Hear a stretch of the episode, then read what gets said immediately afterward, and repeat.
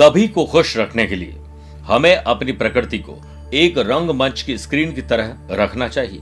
यह सभी रंगों और पात्रों को स्वीकार करता है, लेकिन शो के बाद शुद्ध सफ़ेद बना रहता है।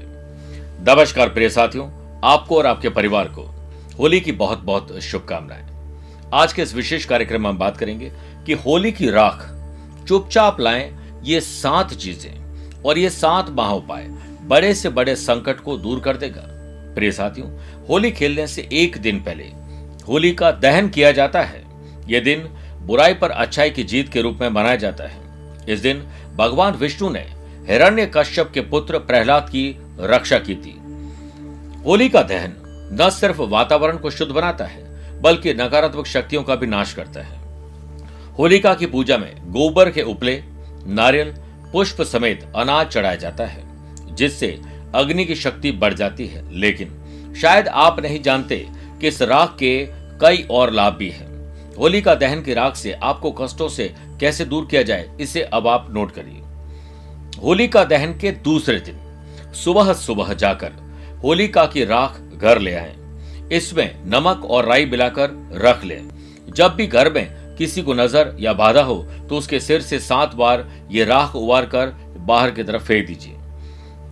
दूसरा, अगर आपकी कुंडली में राहु, केतु और शनि बुरी तरह आपको प्रभावित कर रहे हैं, या राहु, केतु और शनि की दशा, या फिर शनि की दशा साढ़े सात उड़ैया आपके काम को बिगाड़ रही है तो होलिका की राख, यानी होलिका दहन की राख को शिवलिंग पर अर्पित करिए। इस राख को नहाने के पानी में थोड़ा सा मिलाकर स्नान करने से नवे ग्रहों की और स्पेशल इन तीन ग्रहों की पीड़ा शांत होती है।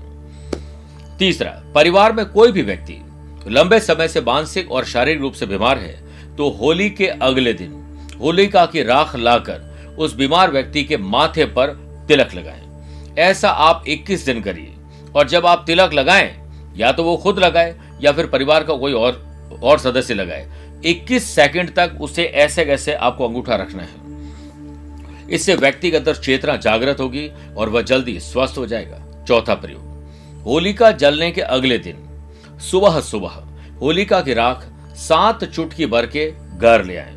अब इस राख को तांबे के सात छेद वाले सिक्के के साथ एक लाल कपड़े में बाँध लें और तिजोरी में रख दीजिए। इससे घर में बरकत होगी। साथ ही उसे आप अपनी दुकान के मुख्य द्वार पर लटकाएँ तो दुकान और व्यापार की उन्नति होगी। पांचवा प्रयोग। अगर वास्तु शास्त्र के अनुसार आपका घर सही नहीं बना है या दुकान, ऑफ़िस, फैक्ट्री सही नहीं बनी है तो होली जलने के बाद अगले दिन होलिका की राख को लाकर घर के आग्नेय कोण। आग्नेय कोण कौन सा होता है?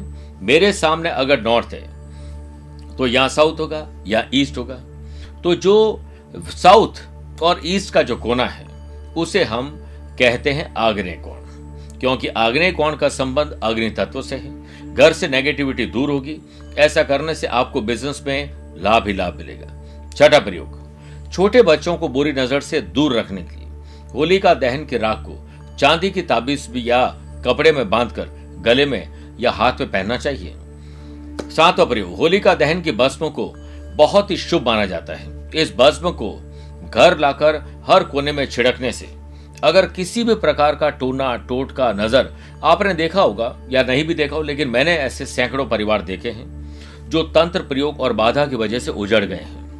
क्योंकि हमारे समाज में, परिवार में, आसपास कुछ ऐसे लोग हैं जो अपने दुख से इतने दुखी नहीं हैं, जितने आपके सुख से वो दुखी हैं। तो इसके लिए वो क्या करते हैं? इस प्रकार के जादू टोने टोटके वाले लोगों से मिलकर किसी प्रकार का आपके लिए बुरा प्रयोग करते हैं।